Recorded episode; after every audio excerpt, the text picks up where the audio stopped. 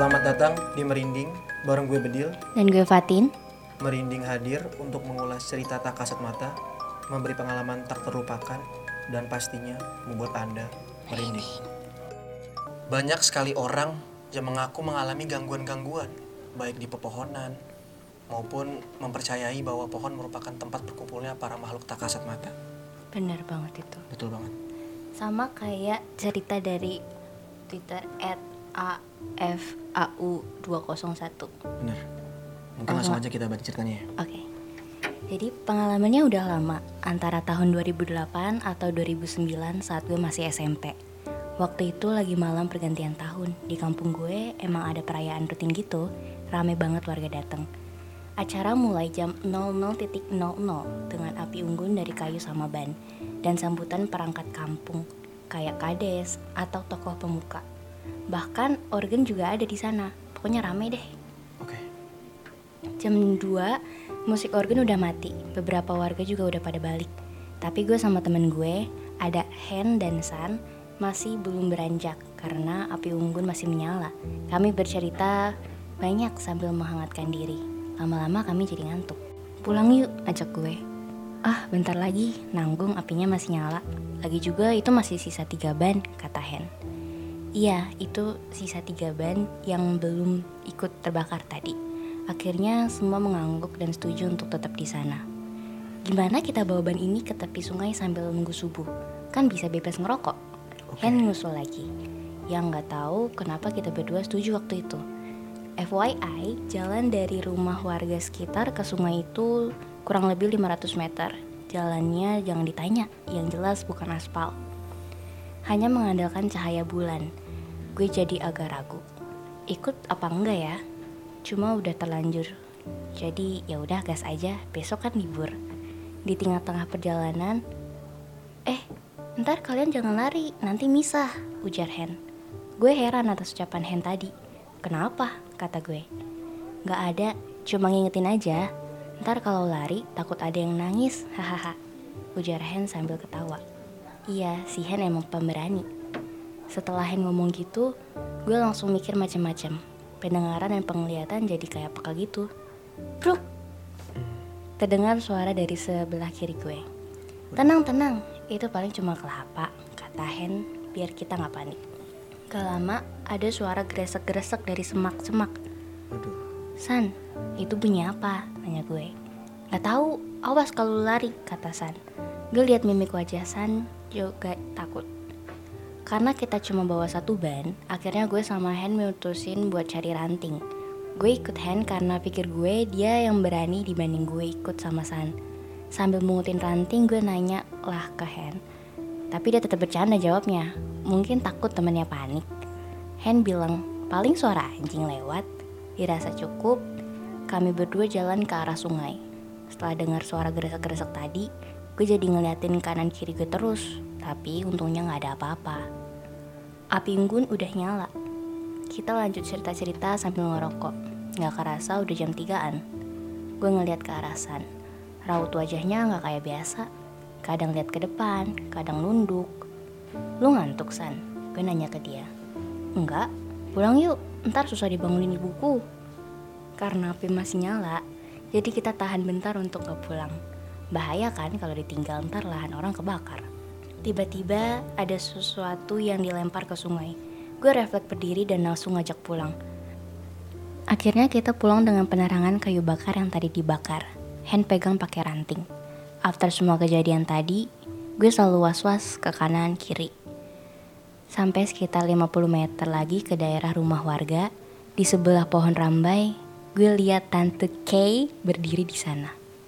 Gue yakin itu bukan orang, karena cahaya dari kawat ban tadi nembus sampai ke rumput belakang Tante Kay itu. Gue bener-bener takut. Tapi gue diem karena takut kacau kalau kita lari dan misah. Gue baca-baca ayat kursi dalam hati. Setelah mulai masuk ke perumahan, kita pisah dan gue langsung ngibrit ke rumah. Hehehe. Wow. Ini cerita kiriman dari Twitter tadi ya Iyo. tentang sebenarnya dia nggak ngelihat jelas gitu ya, tapi Kayak dia samar-samar gitu. samar-samar aja dia ngelihat ada tante K, terus kuntilanak kayak- iya. lagi di ujung bayangannya siluetnya gitu. Tapi emang sih kata orang tuh kalau eh, di pohon-pohon yang gede-gede gitu katanya sih emang rumahnya mereka Bener banget. mobil khusus si tante Kay itu. Tapi khusus untuk kali ini ya, Hmm. kita akan mendatangkan nih seorang narasumber Oke, yang siapa sudah tuh? pernah mengalami gangguan-gangguan juga nih di Hmm. pepohonan di semak-semak dan juga daerah gunung lah. Oke. Oke langsung kita undang saja kali ya kepada Mas Reksa ya. Apakah ada Mas Reksa? Ya, halo semuanya. Halo Mas Reksa. Halo. Gimana kabar Mas? Alhamdulillah baik. Alhamdulillah. Puji Tuhan. Gitu. Ini katanya pernah mengaku pernah mengalami gangguan-gangguan. Apakah benar bang? Iya, kalau berkaitan dengan pohon-pohon, Mm-mm. kebetulan memang pernah mengalami waktu SMA dulu. Gimana sih Mungkin ceritanya bisa Mas? diceritain gak nih? Kronologi ceritanya gitu. Iya, jadi ceritanya saya itu kan sekolah di salah satu sekolah Islam ya, atau madrasah aliyah negeri. Siap. Dan di situ kalau ikut eskul itu harus ada pengukuhannya itu ibaratnya seperti persami lah. Ah, Kita harus ke tempat perkemahan dua hari tiga malam, eh tiga hari dua malam. di bawah. Dan di situ posisinya waktu itu bukan jadi peserta, tapi udah jadi panitia. Jadi di Oke. kelas 11 itu. Nah, pada saat itu memang kita dapatnya di tempat yang agak tengah. Jadi itu tempat perkemahan, itu luas. Kita dapat yang di tengah. Nah, yang di tengah itu konon kabarnya memang adalah tempat yang paling sakral katanya. Hmm. Paling Tapi- gitu ya. Mungkin, tapi kan tidak percaya dong. Jangan, jangan mudah percaya. Iya. Sekolah Islam. Masa Iman- imannya tinggi. Iya. ya, Mas ya. tiap hari saya duha. Juhurnya enggak tapi. Nah, lanjut. Iya, silakan. Jadi itu kan tadi tiga hari dua malam Tiga ya. hari dua malam. Di hari pertama itu aman. Masuk ke malamnya, malamnya itu ada acara. Otomatis panitia sibuk kan segala macam. Sampai paginya itu nggak tidur, tidur cuman satu jam dua jam doang. Masuk ke hari malam keduanya nih. Di malam keduanya itu malam puncaknya kan. Iya. Malam puncaknya lagi-lagi kita panitia sibuk tidur seadanya. Cuman sejam lagi. Bangunlah di jam sekitar jam empatan karena paginya itu kita harus pulang. Paginya jam 7 di hari terakhir tuh di hari ketiga itu kita harus pulang. Nah, di jam 4 tadi semua panitia itu dikumpulin karena kan acara udah selesai kan. Semua dikumpulin, semuanya duduk di salah satu pohon yang memang itu tempat yang harusnya bukan yang bukan tempat yang harus ditempatin. Jadi di antara tenda-tenda yang ada ada satu tempat yang sama sama eh, pihak sananya itu nggak disaranin buat diriin tenda diriin tenda di situ. Nah kita karena panitia nggak ada tempat lagi kita diriin tenda di situ Terpaksa. terpaksa. Jadilah pas udah ngumpul itu kita duduk di depan semua, saya nyender ke tembok dan pas itu kita semua duduk dan ngedengerin omongan dari eh, pembina kita Oke. sama dari ketua kita. Karena kondisi ngantuk ya, tidur kurang tidur kurang, terus juga eh, mata udah sayu banget. sayu. Hmm. Kriuk-kriuk. Iya, jadinya pas ngedengerin tuh agak setengah sadar dan sadar, tapi masih berusaha disadar-sadarin. Kayak kalau udah agak tidur dikit bangun, tidur dikit bangun. Melentuk lah ya. Heeh, tapi Tidur yang ayam. yang terakhirnya itu iya tidur ayam. Yang terakhir itu benar-benar lagi posisi sadar. Hmm. Lagi benar-benar merhatiin, masih inget banget sama omongan-omongannya, kayak masih merhatiin banget. Tiba-tiba eh pas lagi ngedengerin itu kayak nunduk dikit cuma nunduk doang. Nunduk pas nengok lagi tiba-tiba kok gue udah duduk di ubin. Lu lagi dengerin fokus, tahu-tahu nunduk, langsung transisi pindah ke Ubin. Dan itu nggak tidur, gue sadar. Gue nunduk, Oh. pas nengok lagi kok gue udah di ubin posisinya gitu pas udah nyadar di ubin lihatlah sekeliling kan ini tempatnya kayak pelataran gitu. Mungkin pelataran kerajaan atau pelataran teras apalah nggak tahu lah. Nah udah kan? Masih bingung di situ. Mungkin pikirannya waktu itu mimpi kali ya. Mimpi lah gitu. mimpi nih mah. Tapi pas dilihat-lihat kok posisinya kayak sadar kayak mau dibangunin? Nggak bisa ini nggak bisa dibangunin. Kayak apa tampar-tampar segala macem nggak bisa nggak mempan. Akhirnya tiba-tiba ngelihat ke arah sana jadi tuh bener-bener ubinnya luas seluas luasnya namanya pelataran lapang lah gitu ya. iya. Jadi yang lo lihat cuman ubin doang gitu. ubin tapi ada di sana tuh kayak kayak ada sebuah bangunan yang gua nggak tahu apa. Tapi kayak jauh gitu terlalu jauh. Nah pas gua merhatiin itu gue coba samperin lah ke arah sana jalan pelan-pelan sambil ngeliat ke sekelilingnya. Jalan terus jalan-jalan jalan tiba-tiba dari arah sana itu ada gua nggak tahu itu cowok nggak tahu cewek ya dan nggak tahu siapa juga Mm-mm, Oke. itu apa namanya dia datang kayak tahu nggak sih kayak tampilannya ratu-ratu kayak apa ya pokoknya kayak banyak pernak-pernik di punggung segala macam gitu lah ya. tapi nggak kelihatan kayak cuman siluet aja disamperin sambil bawa gelas Oke. sambil bawa gelas mau nyamperin nah pas udah disamperin gitu situasi kayak udah mulai mikir ini mau disamperin atau mau ke mana Iya. mau disamperin apa gua gocek nih Heeh. akhirnya pas mau disamperin oke lah coba samperin pas mau disamperin itu tetap nggak kelihatan tetap masih kayak nggak tahu rupanya kayak gimana antara antara ru- rupanya gue lihat tapi gue lupa atau gimana gue juga nggak tahu Kayak samar-samar gitu ya. Mm-mm. tapi sambil gini sambil nyodorin kayak iklan kuku bima gitu Rosso. iya Dia nggak ngomong Rosso tapi ya. enggak enggak. Dia ngomongnya Rosi Waduh. Silalahi lagi Waduh. Sastra Iya. dong. Terus, udah udah pas sambil disamperin, jadi sam- sama-sama maju tuh, sama-sama maju, maju, maju, maju. Pas udah mau maju, pas udah yakin nih, oke ketemu.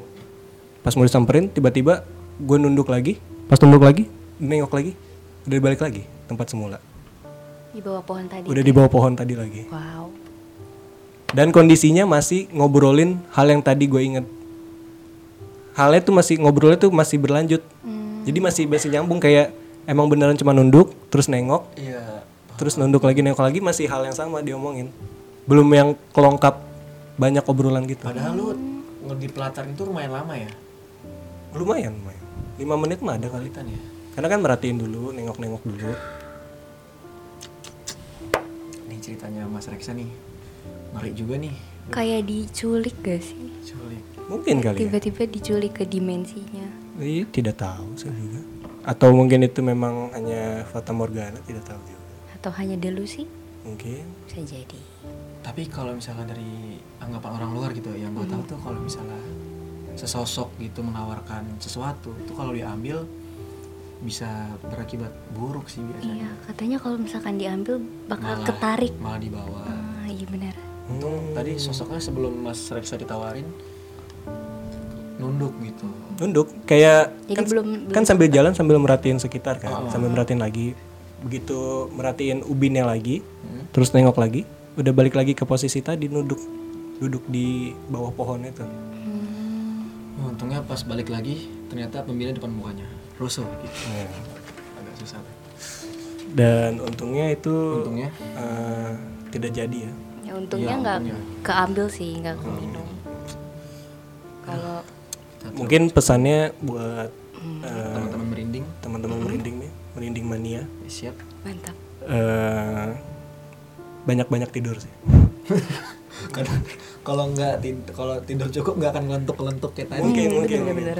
mungkin mungkin Dan usahakan jangan tidur di bawah pohon. Benar banget. Tuh. dan itu kejadiannya subuh lah nah Oh, apalagi pas waktu subuh-subuh. pas pas bangun itu itu kan nggak lama azan Azan subuh. Eh, nah karena udah azan subuh ya saya lanjut tidur gitu Bagus. Subuhnya nggak? subuhnya Di tadi kan udah udah azan tadi kan Udah aja. azannya aja sholatnya sih kelewat ya Nggak heran sih kena gangguan Mas Reksa gini.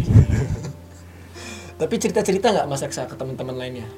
enggak enggak Enggak. tapi ada satu satu satu teman saya yang yang yang lumayan bisa lah itu saya Oh. ceritain ke dia terus dia bilang ya emang situ daerahnya daerah kekuasaannya Oh, berarti emang benar. emang dia dari pas awal datang dia tuh ngeliatin ngeliat sekeliling sekeliling Oh, dia di awal udah curiga gitu ya? dia tuh dari awal udah kayak Nandain lah. iyalah nggak tahu lah dia mau ngapain Oke deh. Terima kasih nih Mas Reksa sudah mau berbagi ya di merinding episode kali ini. Sama-sama terima kasih untuk terima kasih, uh, Mbak Fatin dan Mas Mas Budi. Siapa? Betul banget Mas Budi. Iya. Budi Bedil nama panjang saya. Oh iya. Terima kasih. Iya. Dan juga kita ingatkan lagi kepada teman-teman merinding untuk terus menonton merinding setiap yang update setiap hari apa nih? Setiap malam Jumat, setiap malam Jumat. di Spotify, Spotify RFM UNJ. Gue Bedil cabut. Gue Fatin cabut. Dengerin terus merinding.